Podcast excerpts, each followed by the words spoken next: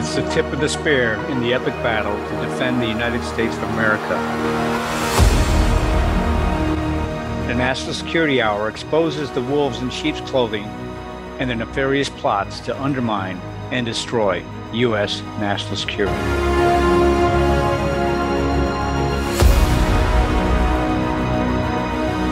Welcome to the National Security Hour on the American Out Loud News Talk Radio Network on iHeart Radio, where you will hear voices of freedom and the out loud truth. I'm your host, Sargis Sangari, Lieutenant Colonel, U.S. Army retired, the CEO of the Near East Center for Strategic Engagement, founder and president of United Assyrian Appeal, and also the host of New Paradigms with Sargis Sangari that could be heard and seen on both iHeart and also at the same time, Right American Media. My guest tonight, before I introduce him, is going to be speaking to us about the International Health Regulations and the WHO. But before we begin, I do want to make sure our audiences are aware that American Out Loud Radio plays on iHeart Radio Network. You can also listen on our media player from any web browser anywhere in the world. We have the best-in-class apps available on Apple, Android, and Alexa, where we stream 24/7, and now you can also hear them on the podcast on those same apps. James Roguski is a researcher, author, natural health proponent, and an activist who believes that the old systems are rightfully crumbling, so we must build their replacements quickly. In March 2022, James uncovered documents regarding proposed amendments to the International Health Regulation and was instrumental in raising awareness about them, which resulted in amendments being rejected. James is now doing everything possible to expose the WHO's hidden agenda behind the proposed pandemic treaty, as well as the WHO's ongoing attempts to amend the international health regulations. James' vision for the future can be summarized by the phrase, out of the WHO and in with the new. James, welcome to the show. Well, thank you very much for having me. I appreciate the opportunity to speak to your audience.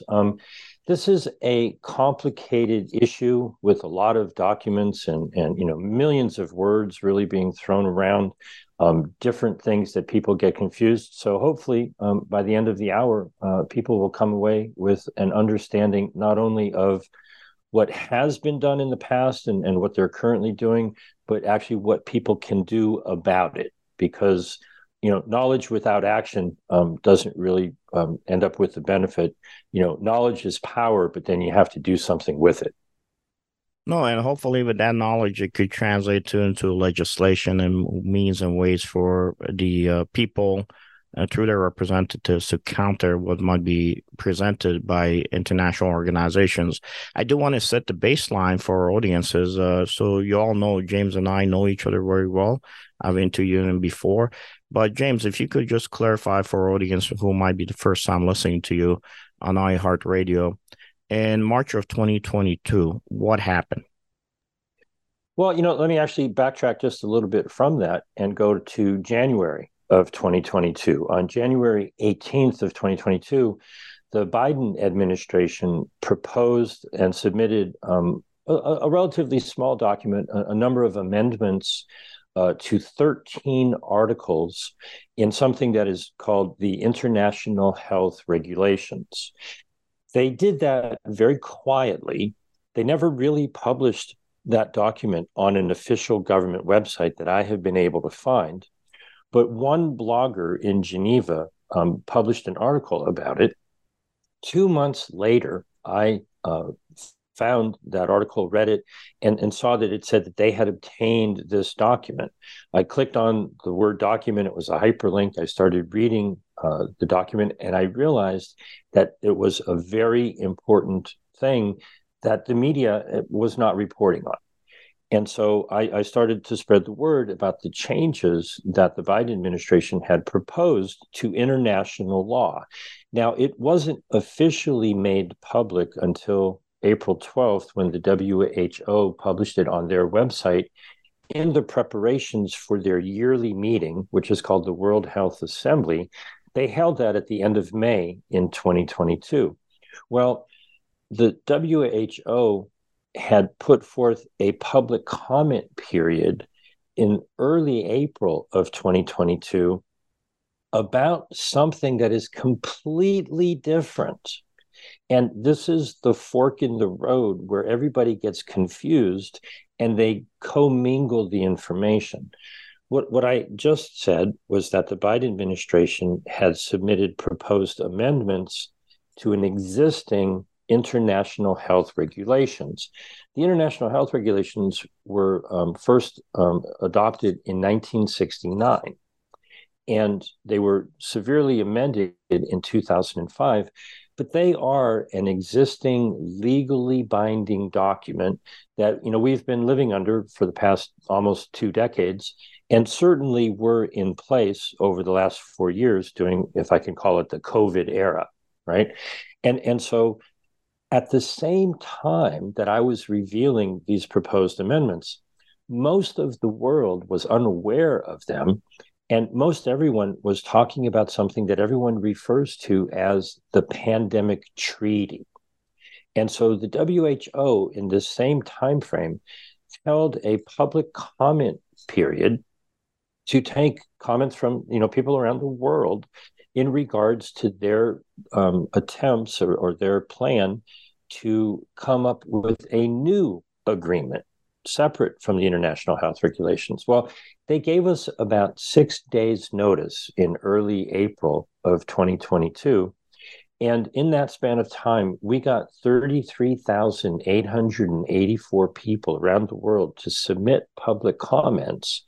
They hid those comments until August of 2022, when we finally got a chance to look through it and reveal that 99.9% of the comments were, we don't want anything to do with the treaty. We don't want this.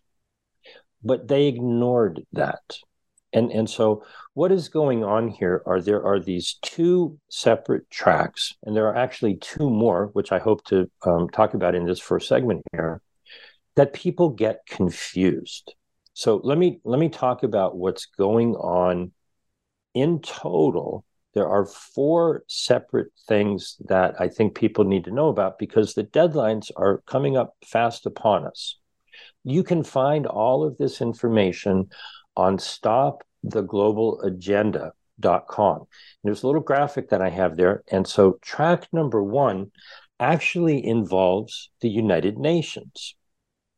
On September 20th, about 2 weeks from today when we're doing this broadcast, the United Nations is going to be having a high-level meeting where they are most likely to adopt what they call a political declaration for pandemic prevention, preparedness, and response. Now, they've been negotiating this in the United Nations for well over a year. They've submitted their final version into what they call a silence procedure. And what that means is if you don't object to whatever it is they plan to agree on, your silence is viewed as consent. So that's coming up on September 20th. The next track is actually something that happened last year in May.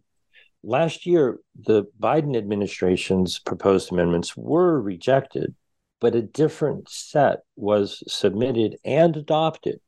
Most people are unaware that last year, amendments to the international health regulations were adopted.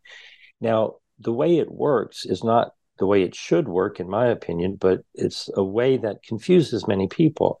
Since it's been adopted, every nation has the right to reject them, and they don't ask for further approval.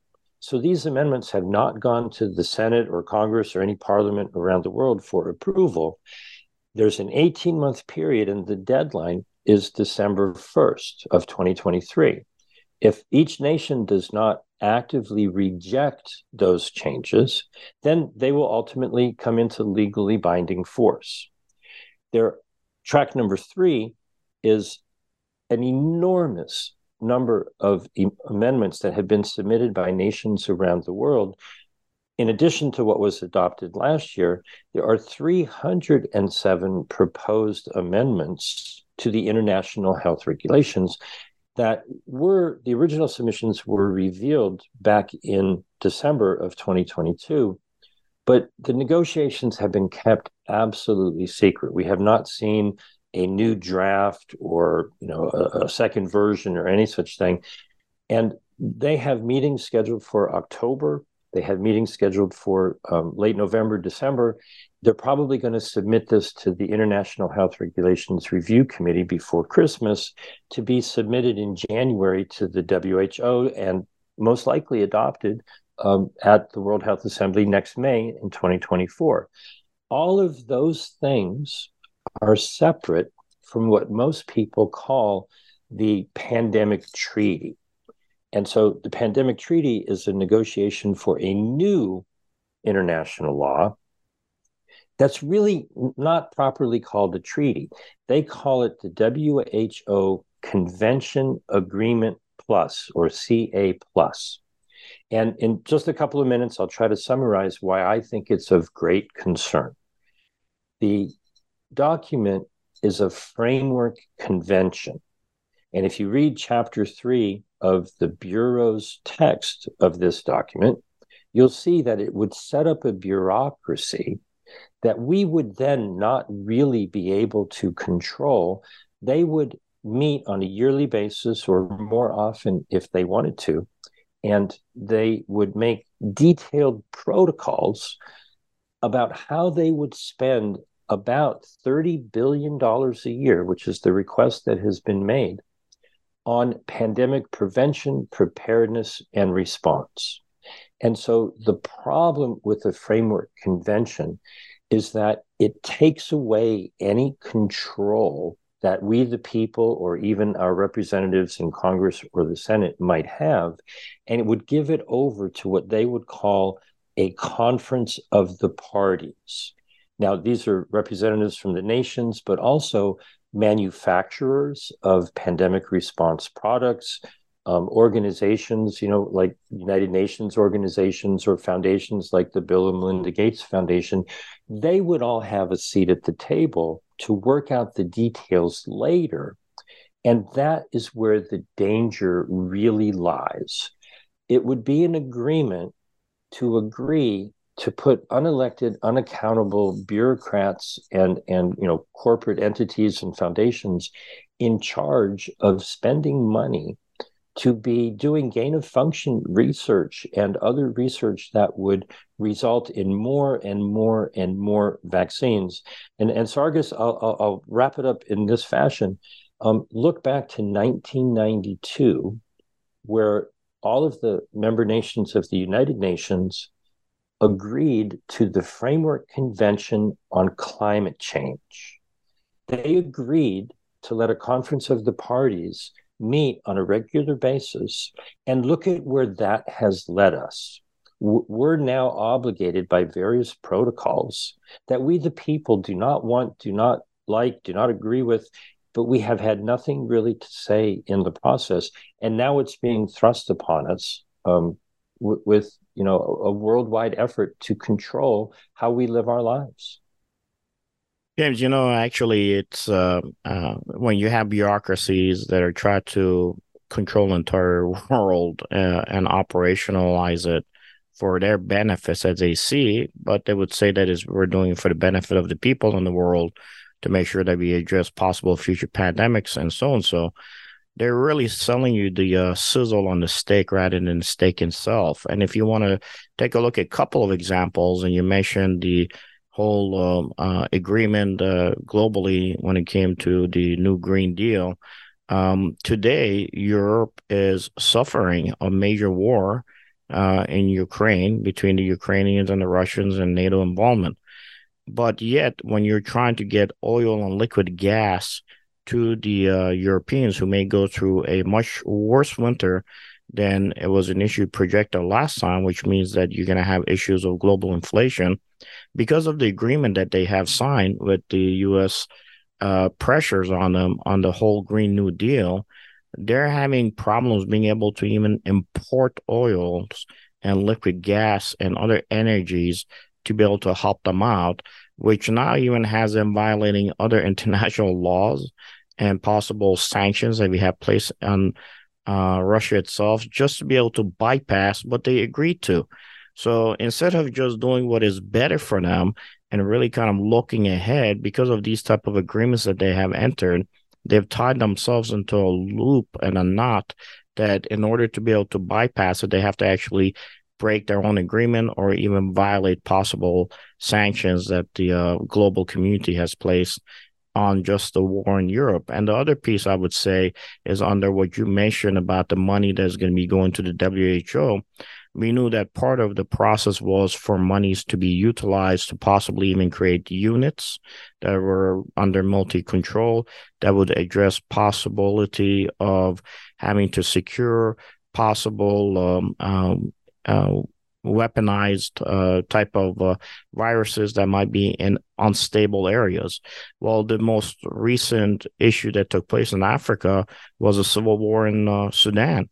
And even though money was projected and given to the WHO to be utilized there, we saw how a couple of guys on actual Toyota trucks were able to go in into a lab that had a lot of viruses that could be utilized for bioweapons. But yet when the United States government committed to extracting our embassy staff from Sudan itself, they failed to work in coordination with the WHO that was given money to be able to send a unit to secure these type of possibility of biological weapon viruses that are now in the hands of individuals who are illiterate, uneducated, but were able to actually go into a lab basically with a gun truck, a Toyota gun truck, and secure them for themselves and how it might be utilized in the future.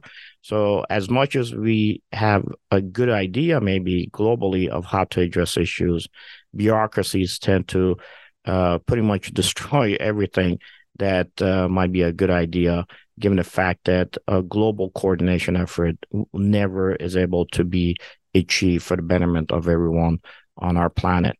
With that said, we're going to take a couple of minutes break and then come back and continue our conversation with James Roguski.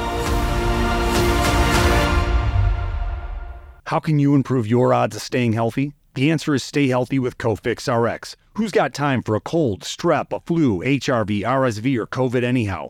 CoFix has some great news. Besides being featured as a top 5 product in the drugstore news, we completed the protocol that you've heard Dr. McCullough talk about. CoFix RX is already famous for a powerful virus-hostile nasal solution, and now we have a throat spray too. Crush those nasty germs before they become a problem. With known antiviral support ingredients like povidone iodine, xylitol, and vitamin D3, you can feel a little safer. For a limited time, when you add the new CoFix RX throat spray to your order, you'll receive 25% off the entire purchase. Just click the CoFix RX banner on the America Out Loud website or store. Be sure to use promo code OUTLOUD25 at checkout. Don't forget, OUTLOUD25 at checkout.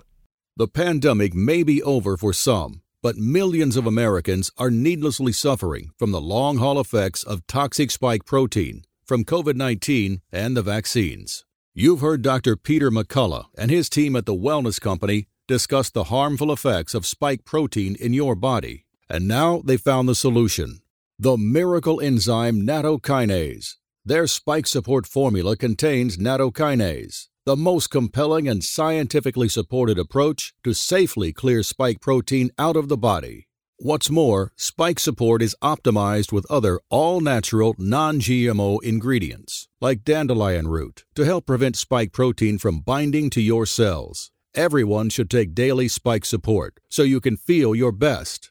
America Out Loud listeners can go to outloudcare.com today and use code OUTLOUD for 25% off your first order.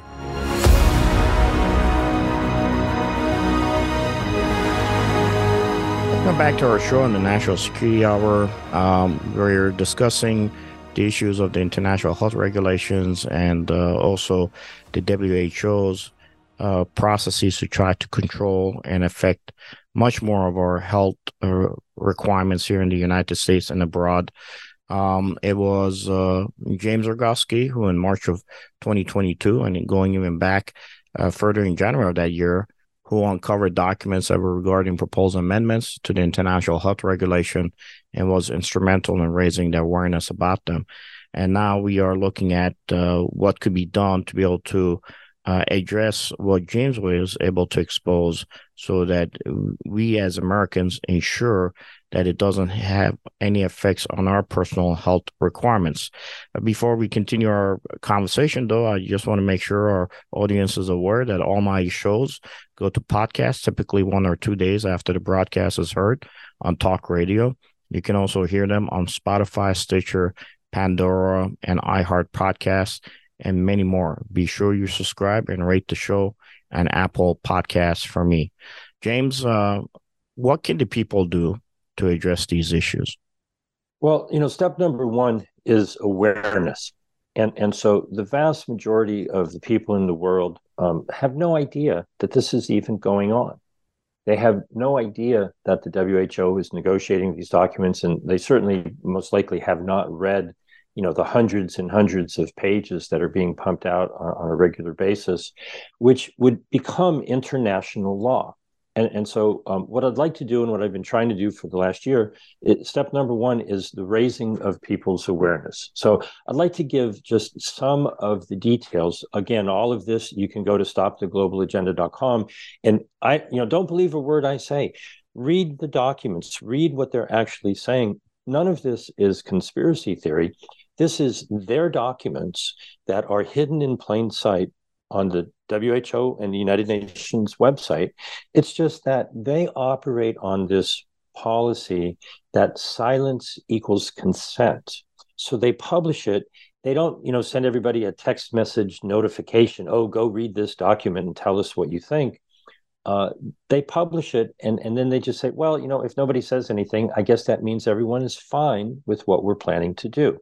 So breaking it down into two separate sections. Let me talk first about what is being proposed for the international health regulations, and then I'll talk second about what is being involved in what everyone calls the treaty, but it's really worse than a treaty. It's a framework convention that would leave everything open into the future.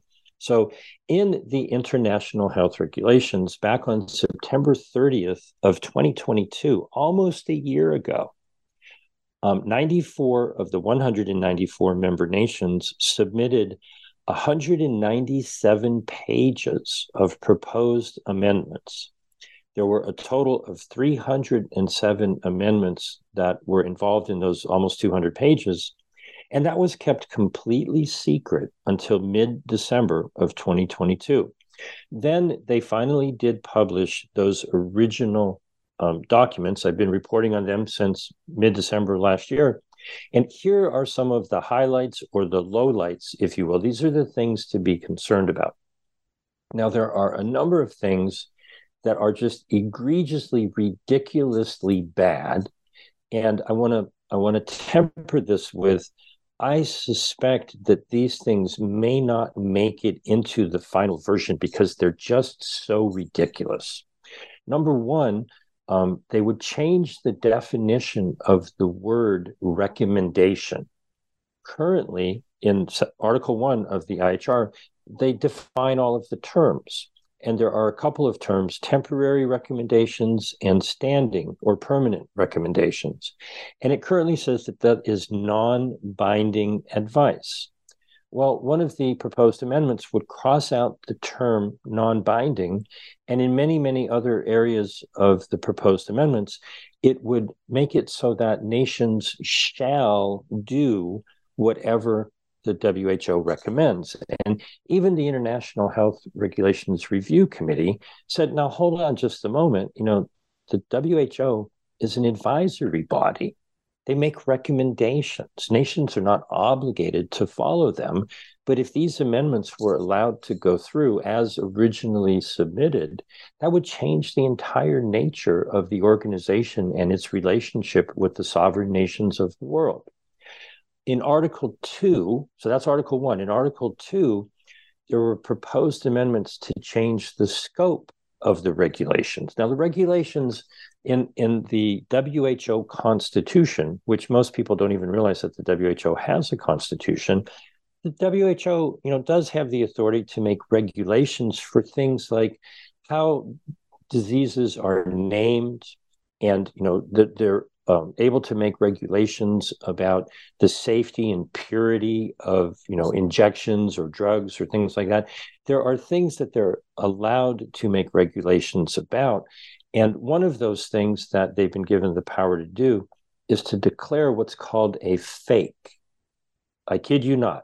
PHEIC, Public Health Emergency of International Concern.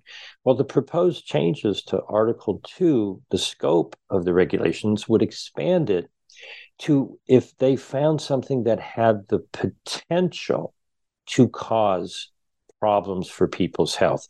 It would not require that people were actually getting sick or dying from some problem, just if they deemed that the potential for such a problem arose. Now, that's a lot of detailed language, but it's really important, and I'll get to that in a few moments.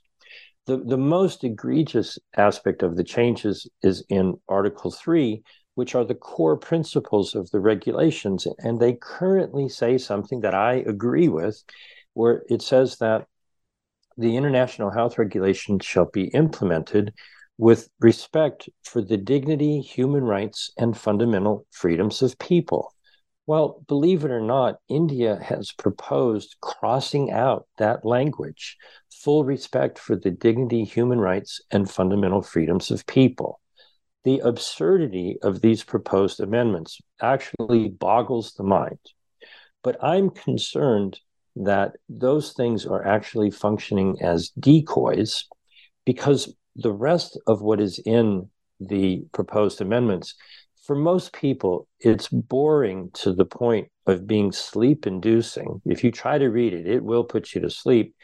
But let me tell you what I feel are the things that they really, really want, but they're keeping secret. We're not able to know what the current documents say. They absolutely want what they call a global digital health certification network. Most people would call that a digital ID or a vaccine passport, but it's much more than that. They want to have not only a vaccine certificate, but a prophylaxis or prevention certificate, which they have not defined. They want to have testing certificates, and I can tell you that the testing is deeply, deeply flawed. They want to have a recovery certificate, again, not defined in any of the language so far. They want to tie this all to a QR code so that they can track and trace people as they travel around the world. They also want to have, and most of this is in Annex 1 and Annex 10 of the proposed amendments, they want nations to agree to greatly enhance what they call their core capacities. And the core capacities don't necessarily involve themselves with what you and I would think of as health.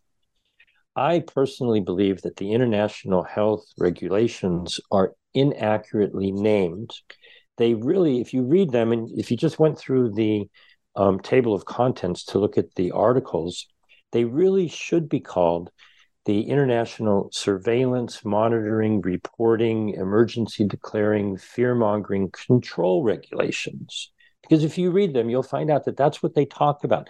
They don't talk about how to make people healthy. They talk about how to surveil people and report that information to the WHO. Now, there's one aspect in here that almost everybody is missing.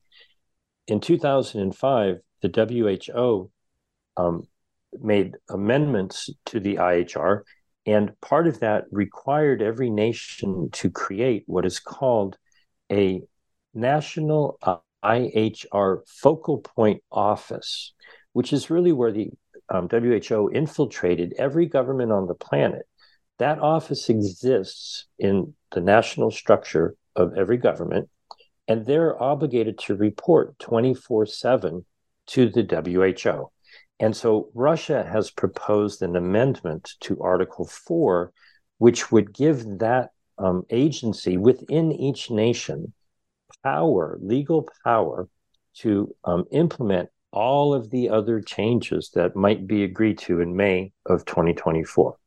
Now I'm going to shift gears and start talking about the proposed Convention Agreement Plus that most people call the Pandemic Treaty. What's in there, the meat of it, is in Article 2.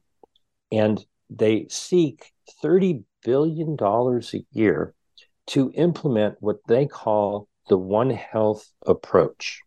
Now, many people get confused by what this really means. And I'll just say that one aspect of it is the belief that all of the pathogens that we should be afraid of come from animals. Maybe they come through a wet market in Wuhan. And they believe that our coexistence with animals and plants and the environment should be tightly controlled and surveilled.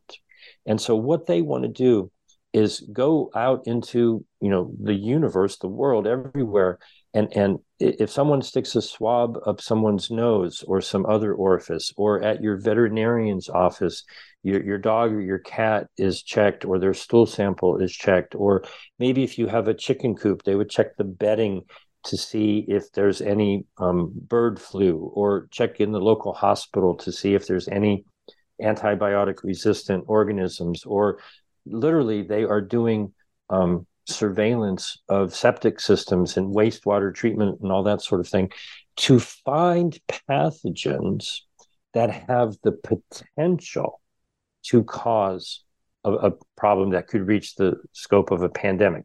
And that's what I mentioned earlier. They want to change the scope not to, people have gotten sick or they're dying from some infection. They want to expand it to just finding something that has the potential to cause a problem. Then what they want to do is create a WHO-controlled laboratory network where the pathogens that they uncover, maybe from your local bat cave, right, or your local farm or wherever it might be found, send it to the laboratory network and turn it into drugs or jabs to then treat a potential problem. Now, oftentimes this is called dual use research of concern, DURC. And the problem with it is they want to treat problems that they are actually uncovering and creating.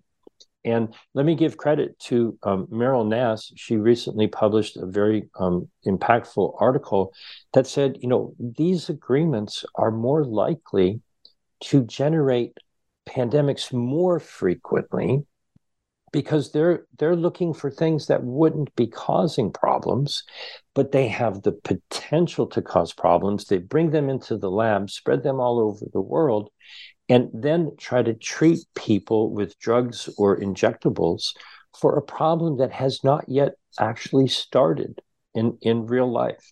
And so the danger of doing all of this is to realize that this isn't actually about how you treat people who are ill. They're not talking about that.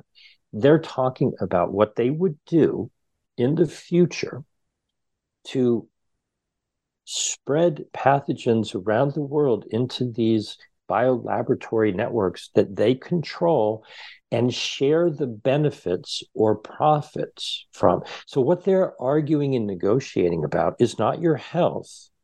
This is a financially driven series of agreements that are really more about trade and money and intellectual property than they are about keeping people healthy. The current Director General, Tedros Ghebreyesus, when he was put in power and looking at his vision, you could then find his vision in the World Health Organization. The last piece that he talks about in the last sentence of the vision he has is accountability and value for money. So basically everything you just laid out, James, is basically what he's even geared to from his own personal vision. Again, just like anything else, we're coming up to the 9/11 anniversary. In the first year when I established the Near East Center for Strategic Engagement, our first publication in 2015 was on 9/11, how Turkey at that time, because of the war that was taking place in the Middle East against ISIS, and ISIL was using refugees as a means and a way to be able to force Europe to either recognize it as a member of the EU or extract money physically from Europe for itself, with all the refugees that were flowing into Turkey and then from there moving into Europe. And you can see what devastation that has caused across the landscapes of Europe. Well, pandemic itself made a lot of money. And the Chinese economy, as I have discussed it on other shows, was failing in late fall, early winter of 2019. There was no liquid cash to save it. When the pandemic hit in 2020, it forced a lot of money into the coffers of the Chinese Communist Party because of all the equipment and all the necessary wants and desires, from the masks to anything else that was being accumulated globally. And it actually sustained their economy to now. Their economy is not suffering because they haven't had the ability to again extract money like they did, using the pandemic as a means and ways to make money for themselves. So if you want to look at it from a perspective of somebody who says, where can I make the best benefit, bang for the buck, economically for myself? And this is being proposed by the WHO. Of course, you're going to have a lot of various different major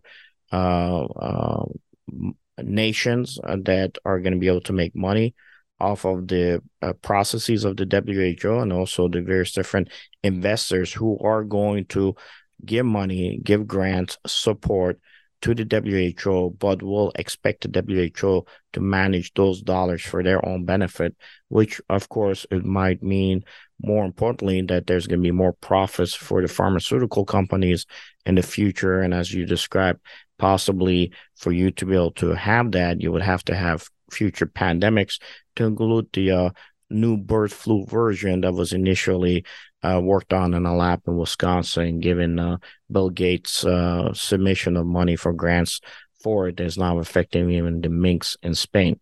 But that said, we're going to take a quick break, come back, and see what we have to do to counter all this.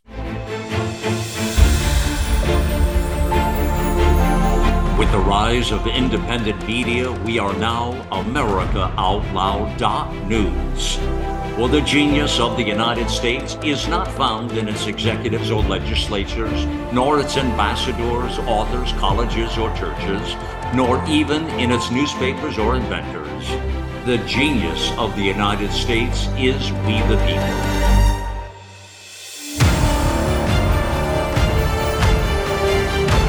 AmericaOutloud.news. Liberty and justice for all.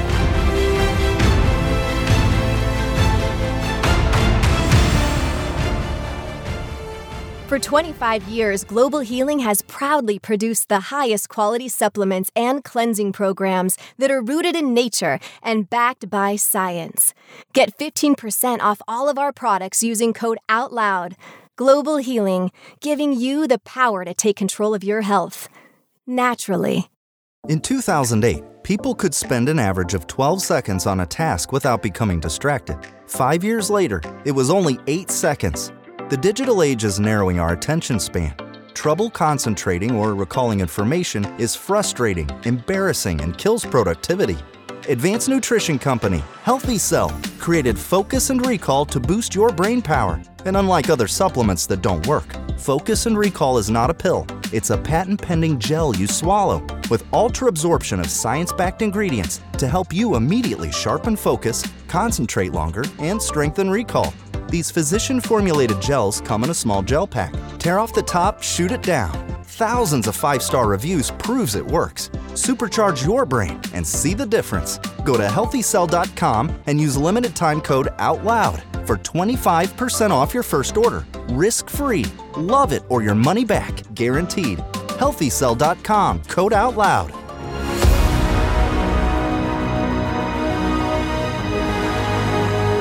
we continue our discussion with James Roguski.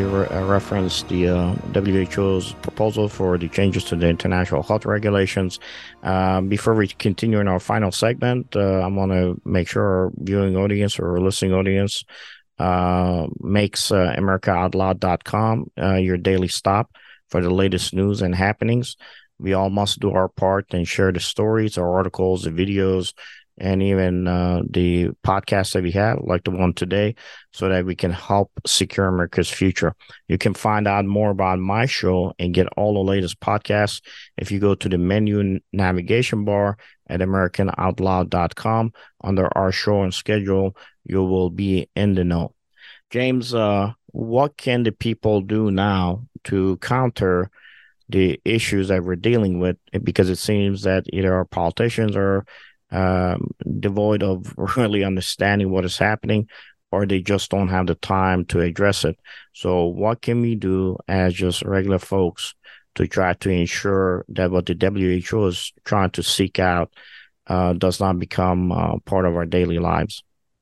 Well, you know, one of the things that I pride myself on is that I do try to give people very straightforward actions that they can take. And so for anyone listening, you know, if you are interested in participating in pushing back against this, get out a piece of paper and a pen or a pencil, or, you know, get ready to type some information down, because I have a lot of information, because quite frankly, Sargis, there's an infinite list of things that people can do. And I've been working with people around the world, and I encourage everyone to actually give me a call directly. I'm going to give my phone number on this broadcast. My phone number is 310-619-3055. And when people call me, the first question I ask them is, you know, what is it you're passionate about? What is it that you do? What is it that, you know, is important to you? Because the actions that you take have to have meaning, you know, in your heart. You have to feel it. You have to want to do it. So I'll give some information, some access, and some options, you know, for what people can consider doing. Now, number one, I feel that ultimately the answer is not to try to negotiate better terms with what these people are doing. This relationship that we have with WHO has gone very sour. And just like if you knew someone who was in an abusive relationship, you would advise them to get out of the relationship, not try to negotiate with the person who's trying to harm them. And so we should exit the WHO. Now, I've put together two websites. One is international and one is just for the United States. Very easy to remember. Exitthewho.com is specific to the United States, and exitthewho.org is worldwide. I've worked with well over a couple of dozen groups around the world, and I'll talk specifically about what's going on in the United States and how people can help. On exitthewho.com, and don't do a search for that. Search engines are not your friend. Just type it into the browser and go directly to exitthewho.com.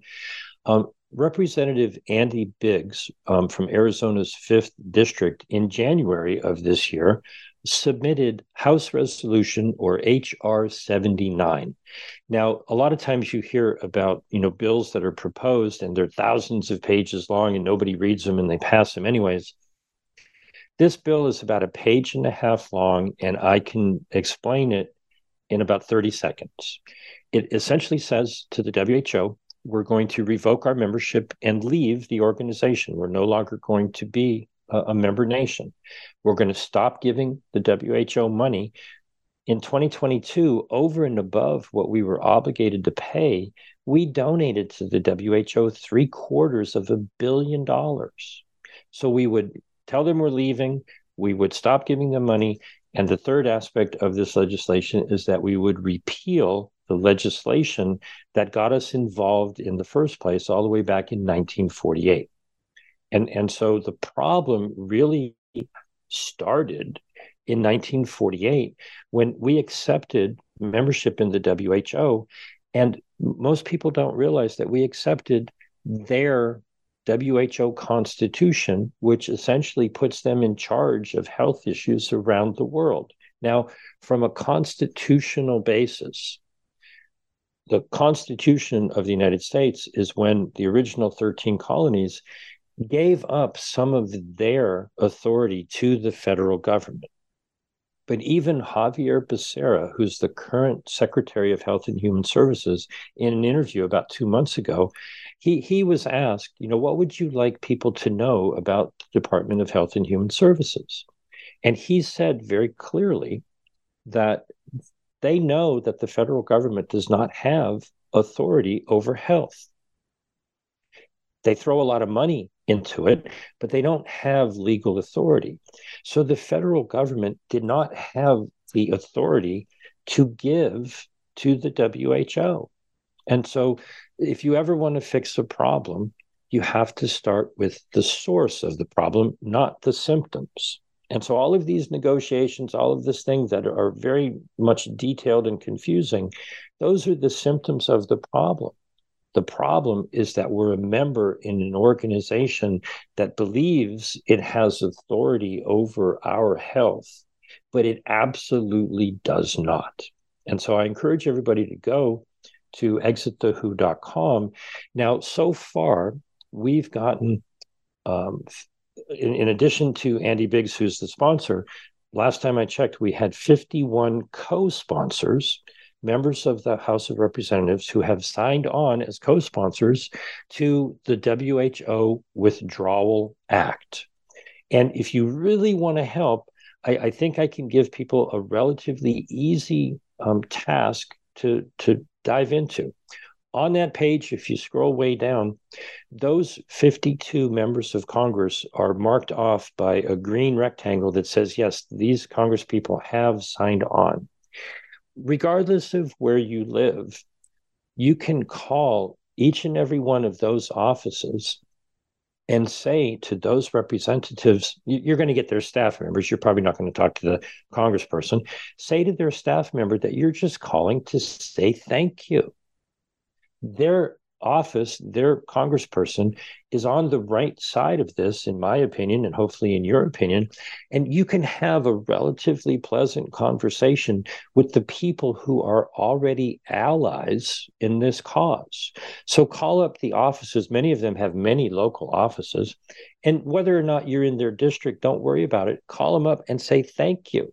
You're going to surprise the daylights out of them, but then continue the conversation and ask them if they could communicate with the other members of Congress in their state and the two senators, especially from that state, and ask them why hasn't even one senator in the entire country, all 100 senators from 50 states, just simply copied the WHO Withdrawal Act from the House and submitted it as companion legislation in the Senate. Not one senator, to my knowledge, at this point, we keep trying, has done that simple task. Okay. Now, if you live outside of the United States, if you go to exitthewho.org, I've worked with a couple of dozen groups around the world. And so if you just scroll down that, you can see, you know, your country, or maybe you know somebody in any one of these countries. Many people all around the world have taken action and are taking action to promote the idea of exiting the WHO as a solution to the cause of the problem. Now, just the other day, I published another website, The People's Declaration. And so I encourage everyone to go to thepeoplesdeclaration.com. Look at the information that's there. There's a couple of videos and an audio that I feel people need to comprehend. And I feel it's a very simple thing that cuts through all of this confusion, right? Number one, these agreements do not reject gain-of-function research. They actually would seek to promote it. They would put billions of dollars into laboratory networks and the collection of pathogens under the guise of, you know, trying to stop pandemics.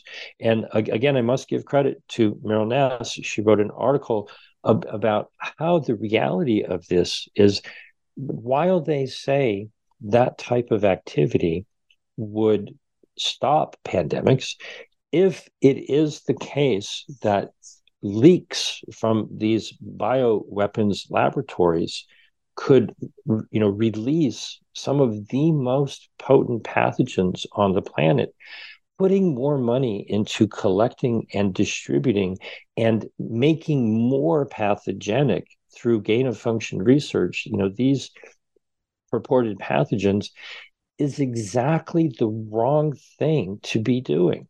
And so whether we're talking about the United Nations declaration, their political declaration that they intend to adopt on September 20th, or the amendments to the International Health Regulations, or what most people call the Pandemic Treaty or this framework convention to, have protocols to govern all of this with billions of dollars going off into the future, the proper course of action in any of these international agreements would be to shut down this type of research.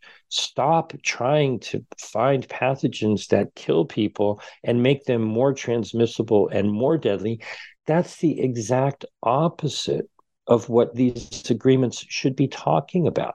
And so the People's Declaration is a simple statement that I put together, and if you agree with it, I encourage everyone to word it however you want. But the idea is to declare your desire, your demand, that they actually learn lessons from what has happened over the last 4 years. They keep saying, well, we're basing these agreements on lessons learned. Well, I think they've learned the wrong lessons. They're trying to make more drugs, more jabs to treat ailments that don't exist right now, but they're seeking them out, trying to find them, and then distribute them around the world in order to treat the potential pathogenic properties of these supposed pathological agents.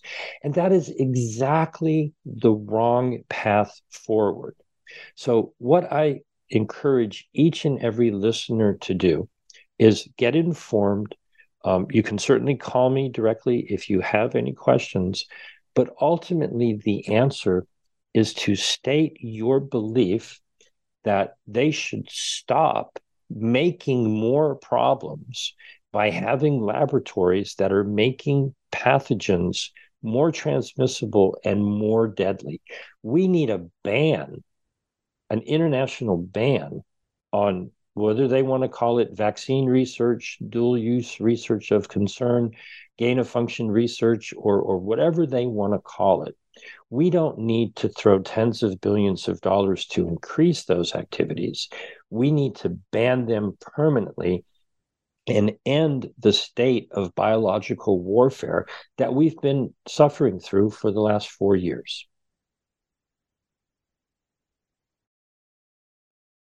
Oh, James, I think you pretty much laid out everything for our audiences out there.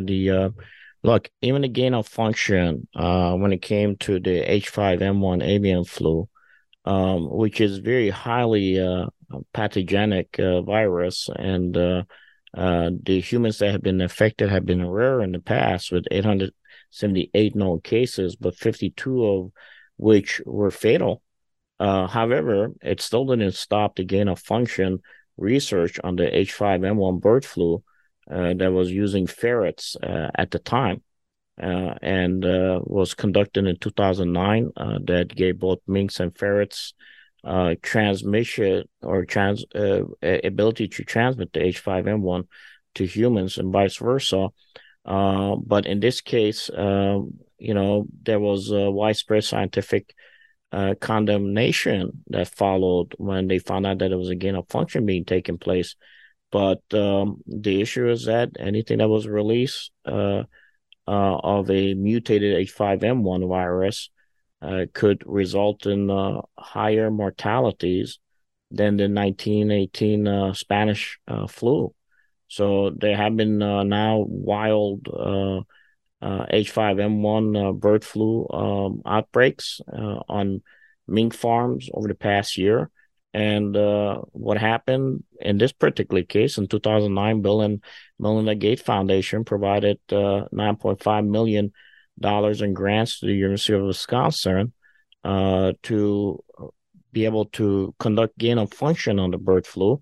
And then, of course, the airborne transmission was achieved by passaging the virus between caged ferrets. And lo and behold, you have an individual working in the lab that caught it, and instead of really targeting the stoppage or making sure that he did not pass it on to anybody, he was basically told, go home and quarantine on yourself. So guess who funds support for the WHOs and who funds for the support of these gain of function? It is individuals, in this particular case on the record, of Bill Gates, and he has a major say in what the WHO tries to do in the future with the dollars that are given to it. James, I'm going to give you a quick 1 minute closeout before I close out the show from our audience. Final thoughts. Well, I'm actually very optimistic, and I want to leave people with a voice of optimism, but I'm not saying it's going to be easy. And the core message that I think I would like to pass on is the UN, the WHO, and all of these organizations operate on the idea that they're telling you what they want to do, and they're assuming that if you don't speak up against it, your silence means that you consent. Well, I do not consent. I do not give my permission for them to spend billions of dollars to make pathogens more deadly or more transmissible. That is exactly the wrong direction to head, in my opinion. And I encourage each and every one of your listeners to get out your camera on your phone and record yourself and say whatever it is you want to say, and put that up on whatever platform you want. Take the link and send your opinion, your video, to your politicians, your friends, your family, your media that you listen to. Do not be silent any longer. Speak out, speak up, and do not give them your consent by default of your silence. Let everyone know what your opinion is. James, much appreciated. Thank you for coming on the show again, but we'll have you back again as the timelines loom. And I want to thank you for joining us on the mission that we have here to be able to get the out loud truth out there. And the National Security Hour for our audience is the tip of the spear and the epic battle to defend the United States of America. I am your host, Lieutenant Colonel Sargis Sangari, U.S. Army retired, and we will see you again in the future. God bless.